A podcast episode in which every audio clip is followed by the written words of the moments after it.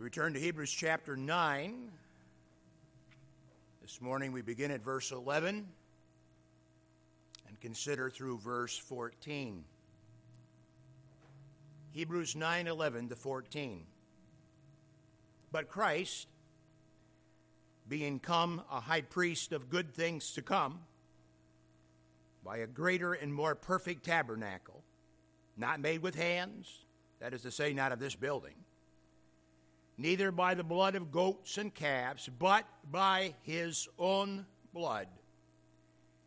He entered in once into the holy place, having obtained eternal redemption for us. I wrote in the margin of my Bible, He's there for us here. He's there for us here. 13. For if the blood of bulls and of goats and the ashes of a heifer sprinkling the unclean sanctifieth to the purifying of the flesh, how much more shall the blood of Christ, who through the eternal Spirit offered himself without spot to God, purge your conscience from dead works to serve the living God. Father, what a glorious declaration of the propitiation that is found concerning the blood of Jesus Christ. Help us then today as we consider the profundity of the text in light of the practical ramifications for life right here and right now. And for that we will praise you in Jesus' name and for his blessed sake.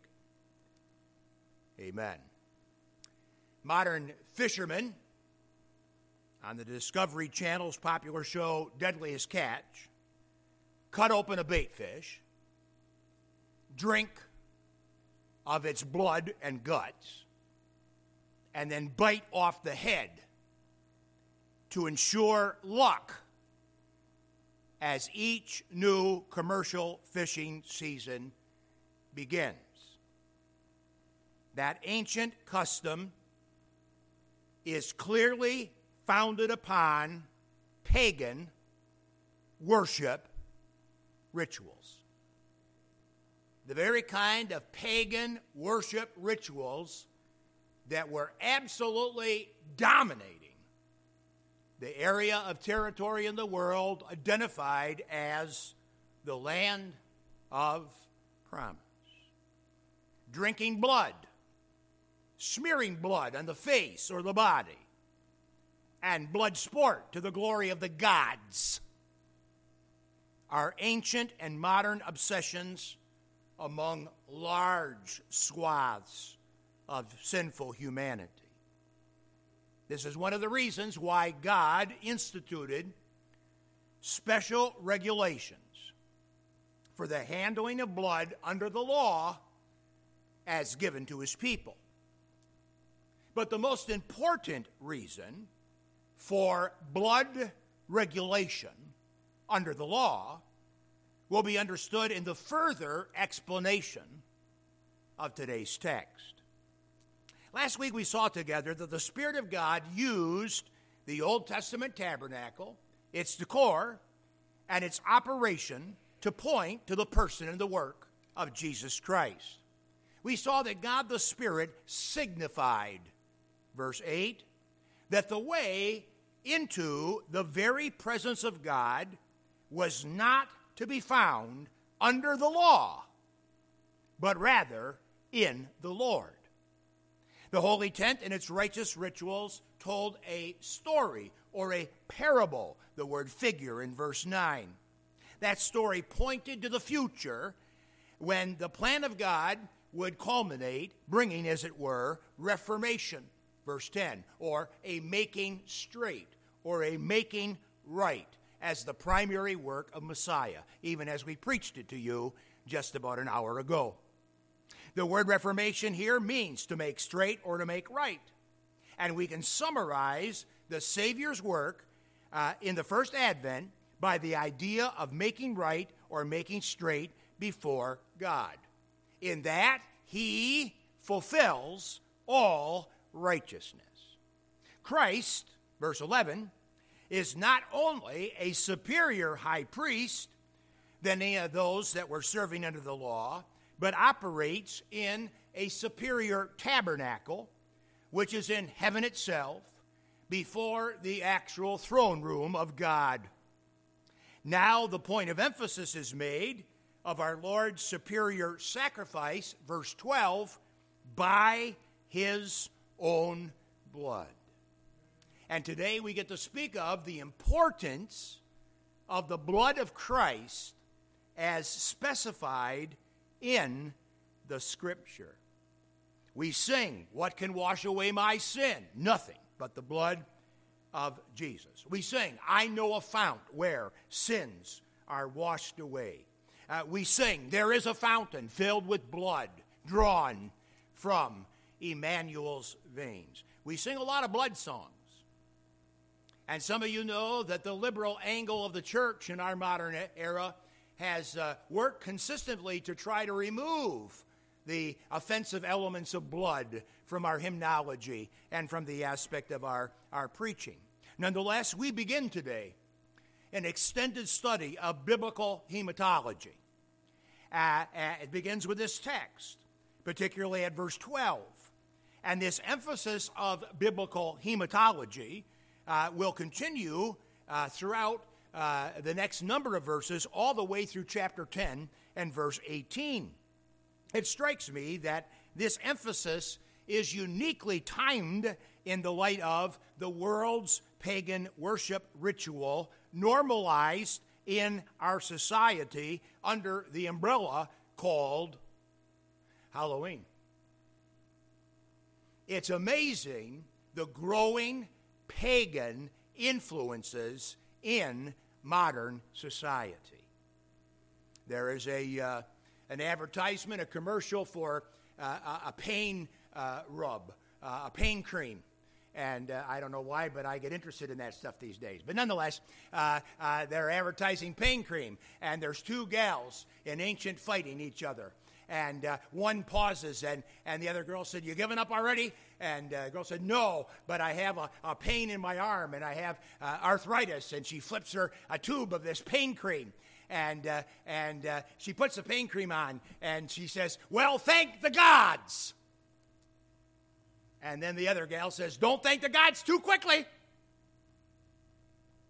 I'm telling you, the gods mentality is growing big around the world. Boy, you and I better be serious about representing the one true God of heaven and earth. Now, I want to begin this morning with a little bit of an important Bible background for the declaration statements that we find in our text in Hebrews 9. It will help us to have a little bit of Bible background for our mutual understanding. First thing I want to say to you is this blood was made, of course, by God, and blood was made to be sacred by the one true God of heaven and earth. Turn with me, please, to the Old Testament book of Leviticus and chapter 17. Leviticus chapter 17. Find, if you will, verse 11, where we read of this bloody declaration. For the life of the flesh is in the blood. And I, says God, have given it to you upon the altar to make an atonement for your souls. For it is the blood that maketh atonement for the soul. Verse 11 there is a creator designed relationship between physical life and blood. It's true for animals, it's true for mankind. From a scientific uh, perspective, blood is liquid connective tissue. Blood is liquid connective tissue that links together all bodily function. The body's circulatory system is indeed vital. When your doctor checks your vitals, he checks your blood's functionality and flow. Without blood flow to carry oxygen throughout the body, life, physical life, ends. And that is what is involved in the opening statement of verse 11 for the life of the flesh, the life of the body, the life in the physical man is in the blood. But that's not all God said. God said more. He said more concerning blood, and more concerning blood beyond its physical necessity. God gave blood regulation upon an altar as a means for Jewish people to make a covering for their sinful souls before Him in worship. And so God is the creator, made blood. God is the creator, made blood to be something more significant than just physical necessity. God said, I have given it, I have given blood to you upon the altar.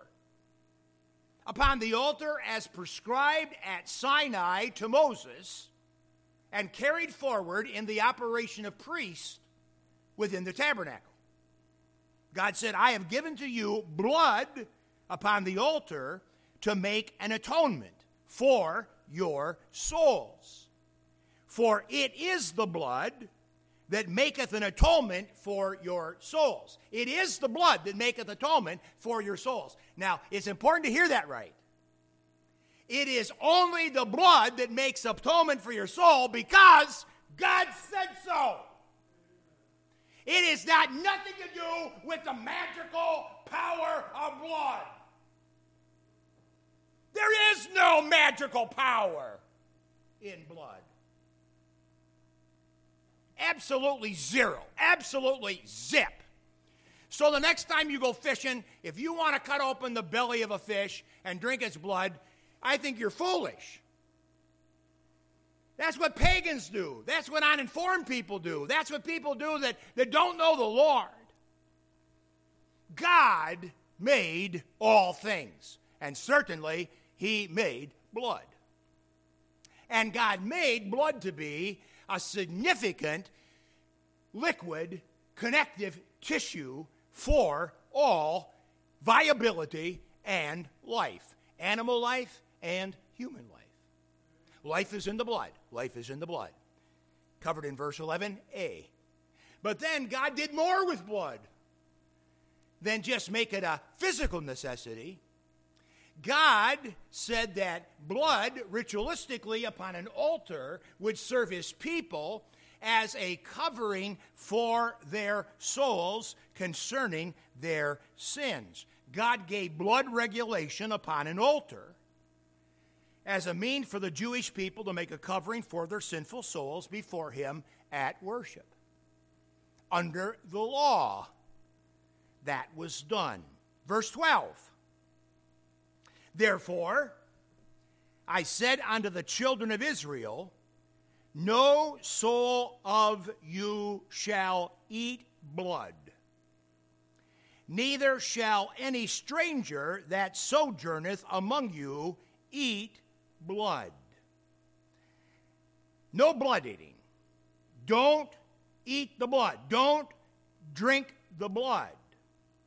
The Jewish nation was given further regulation not to drink the blood, not to eat the blood, and not to allow for it, even among strangers, within the land of promise. Now, if I said to you, don't drink bleach, don't drink bleach, don't drink bleach, uh, most of you would know uh, that in saying to you, don't drink bleach, uh, I am trying to say something uh, so that you would not be physically harmed. But God's admonition to his people don't drink blood, don't drink blood, don't drink blood has nothing to do with the fact that there's a relationship uh, to drinking blood or eating blood and physical harm. Even though many Jewish people today think there is. Not true. When God said to the Jews, don't eat blood, it was because blood rightly applied before God as prescribed, would help God's people. And so the reason why the admonition comes, don't drink it, don't drink it, was an indication that the help of God was on the way. Don't drink it because the help of God is on the way for your soul. So it's interesting when you look at the aspect of the great contrast between the Old Testament emphasis and the New Testament emphasis, because the Old Testament can be characterized this way don't drink the blood, don't drink the blood, don't drink the blood, don't drink the blood, don't drink the blood. New Testament. This is the blood of the New Testament. Drink ye all of it. The gospel of Christ is uniquely described as eating him or drinking his blood as shed at the cross. Thus, in our text, Leviticus 17, we go on to read 13, 14 and whatsoever there be of a children of Israel or of strangers that sojourn among you, which hunteth and catcheth any beast or fowl that may be eaten, he shall even pour out the blood thereof and cover it with dust. For it is the life of all flesh, the blood of it is for the life thereof. Therefore said I unto the children of Israel, Ye shall eat the blood of no manner of flesh. For the life of all flesh is the blood thereof. Whosoever eateth it shall be cut off from worship in the congregation of the righteous. Blood drinkers were not allowed in the congregation of Israel. They were cut off from participating in worship services with the one true God within the nation.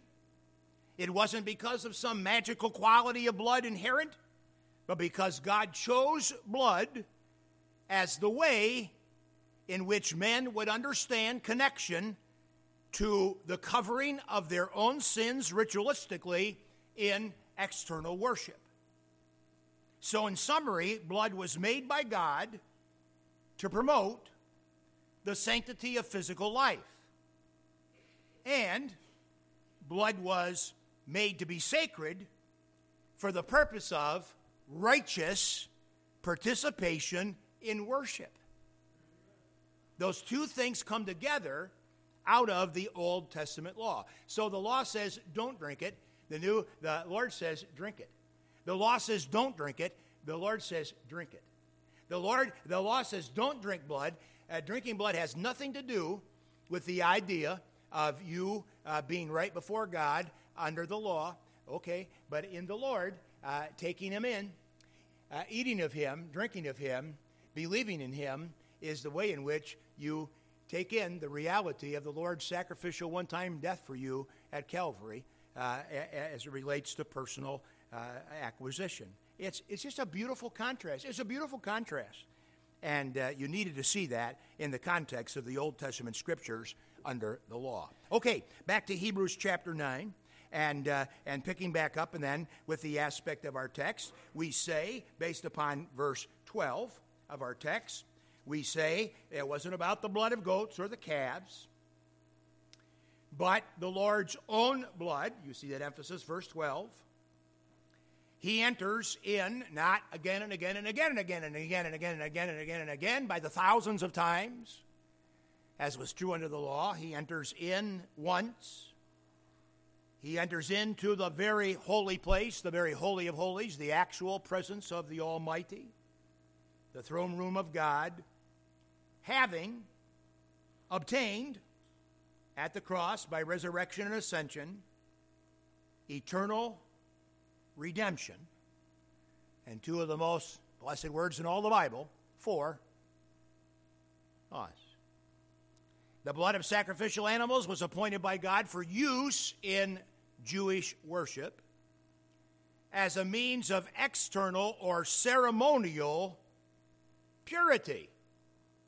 So says verse 13 For if the blood and bulls of bulls and of goats and the ashes of a heifer were in sprinkling the unclean sanctify it to the purifying of the flesh. If or since the blood of bulls and, and, and goats and ashes of a heifer sprinkled does sanctify to the purifying of the flesh. What does it mean to have purified flesh? It means that your external man is fit for public worship. the Jewish people knew that no bloody uh, expression of, of goats and bulls at an altar would actually deal with the internal reality of their sins. But they did know that by the external performance of sacrifices in obedience, their faith was exercised in the fact that God would send a better way. And in that, the testimony was raised that they were fit for participation publicly in the congregation of Israel. Now, as we read back in Leviticus, uh, uh, uh, most uh, Uh, uh, uh, of the Jewish people were told in the day of Moses that wild animals could certainly be hunted and eaten with the provisions as read, but bulls and sheep and goats and the like uh, could only be sacrificed for, uh, I should say, should be slaughtered for sacrifice in the sanctuary. Let me say it one more time. Uh, uh, there was hunting allowed of wild, some wild animals that were approved under the law to eat, but nobody ever uh, slaughtered a cow to eat it in Jewish practice in the land of promise. No one ever ever killed a sheep to eat it. There were no slaughtering of domestic animals in Israel of old allowed, except animals slaughtered in, in, in, in sacrifice in relationship to the tabernacle, the sanctuary. God's insistence of sacrificial blood at his appointed altar not only drew a line between truth and error in relationship, as we've already mentioned it, regard to paganism, but it became a part of the parable, verse 9 of our text, became part of the figuring, verse 9 of our text, pointing to the superiority of the Lord Jesus Christ. Again, look at verse 9, which was a figure for the time then present in which were offered both gifts and sacrifices that could not make him that did the service perfect or whole as pertaining to the conscience. Nonetheless, God's insistence upon sacrificial blood from animals at his appointed altar drew the line between the truth of blood and the errors concerning blood but also became a part of the story. Also became a part of the figure, became a part of the parable, pointing to the superiority of the Lord Jesus Christ. According to verse 13, animal sacrificial blood under the law sanctified the worshiper externally in the flesh, but could not, verse 9, sanctify the worshiper completely as pertaining to the conscience or the inward man. Think about a person who really, really, really wants to get baptized in a Baptist church. And they go and they say, uh, What do I have to do to get baptized? And you say, Well, uh, you have to put your faith in Jesus Christ, believe on the Lord Jesus Christ. That's first. And then be baptized as a testimony to that reality. Well, what if you meet a person that says, Oh, I did that? You did? Yeah. I prayed a prayer. I trusted Christ. I believe on the Lord. Will you baptize me now? Well, we work with that to try to ensure the reality of their faith. But if a person continues to say, I'm saved, I'm saved, I'm saved, I'm saved, I'm saved, I'm saved, at some point in time, we have to take them at their word. And then when that person enters into the waters of testimony, into the waters of baptism, we put them down, we bring them up in testimony to the Lord's sacrificial death for our sins and resurrection on the third day and ascension to glory. But what if the person we dunk is not actually saved? Will the baptismal water do anything for them? One thing make them wet. All we would do is make a person like that wet. And there's no eternal benefit in getting wet, even if you get wet in baptismal water. Baptismal water only has significance when there is the reality of faith in Christ. Likewise, the blood of animals was an external testimony like the waters of baptism. It was an external testimony to that which was going to be fulfilled in God's promise of Christ.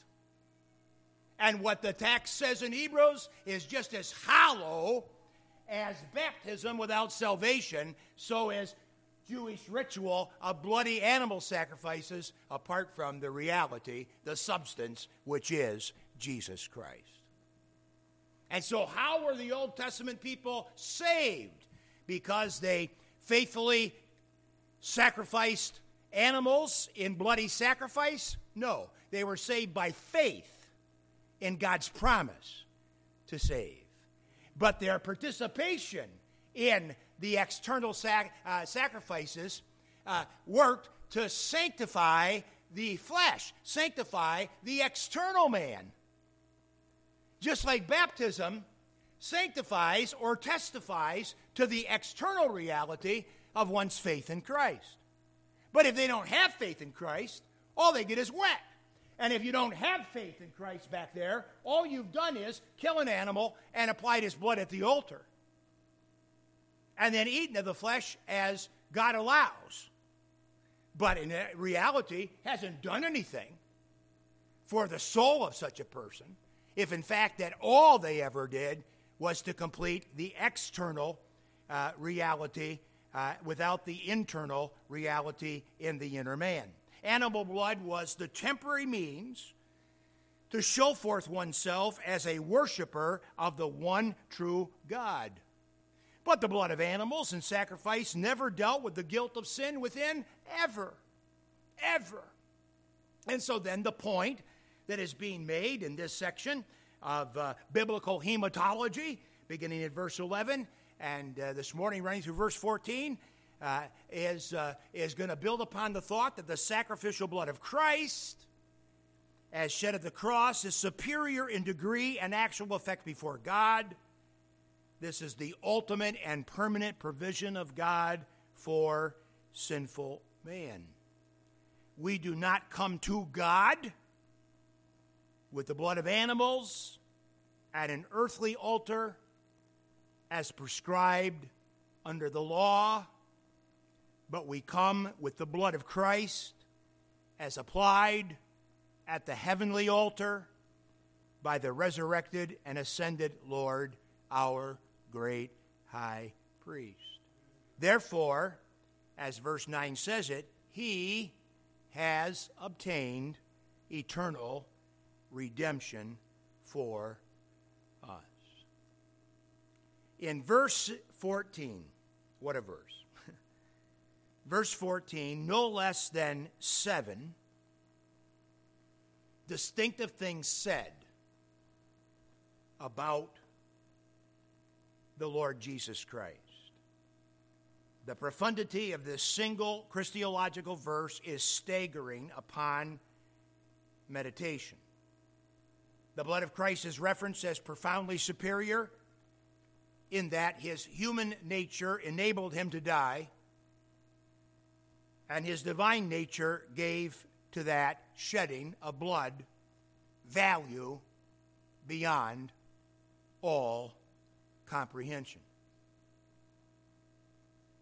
God cannot die, but Christ did. God has no blood to shed, but Christ does. And in the death of Christ, the divine nature brought to that shedding of blood value beyond our full comprehension. The blood shed was the blood of the God man. Hence, this particular verse 14 starts out, How much more the blood of Christ? Value beyond human description. So, because I can't, I won't. I'm just going to move on.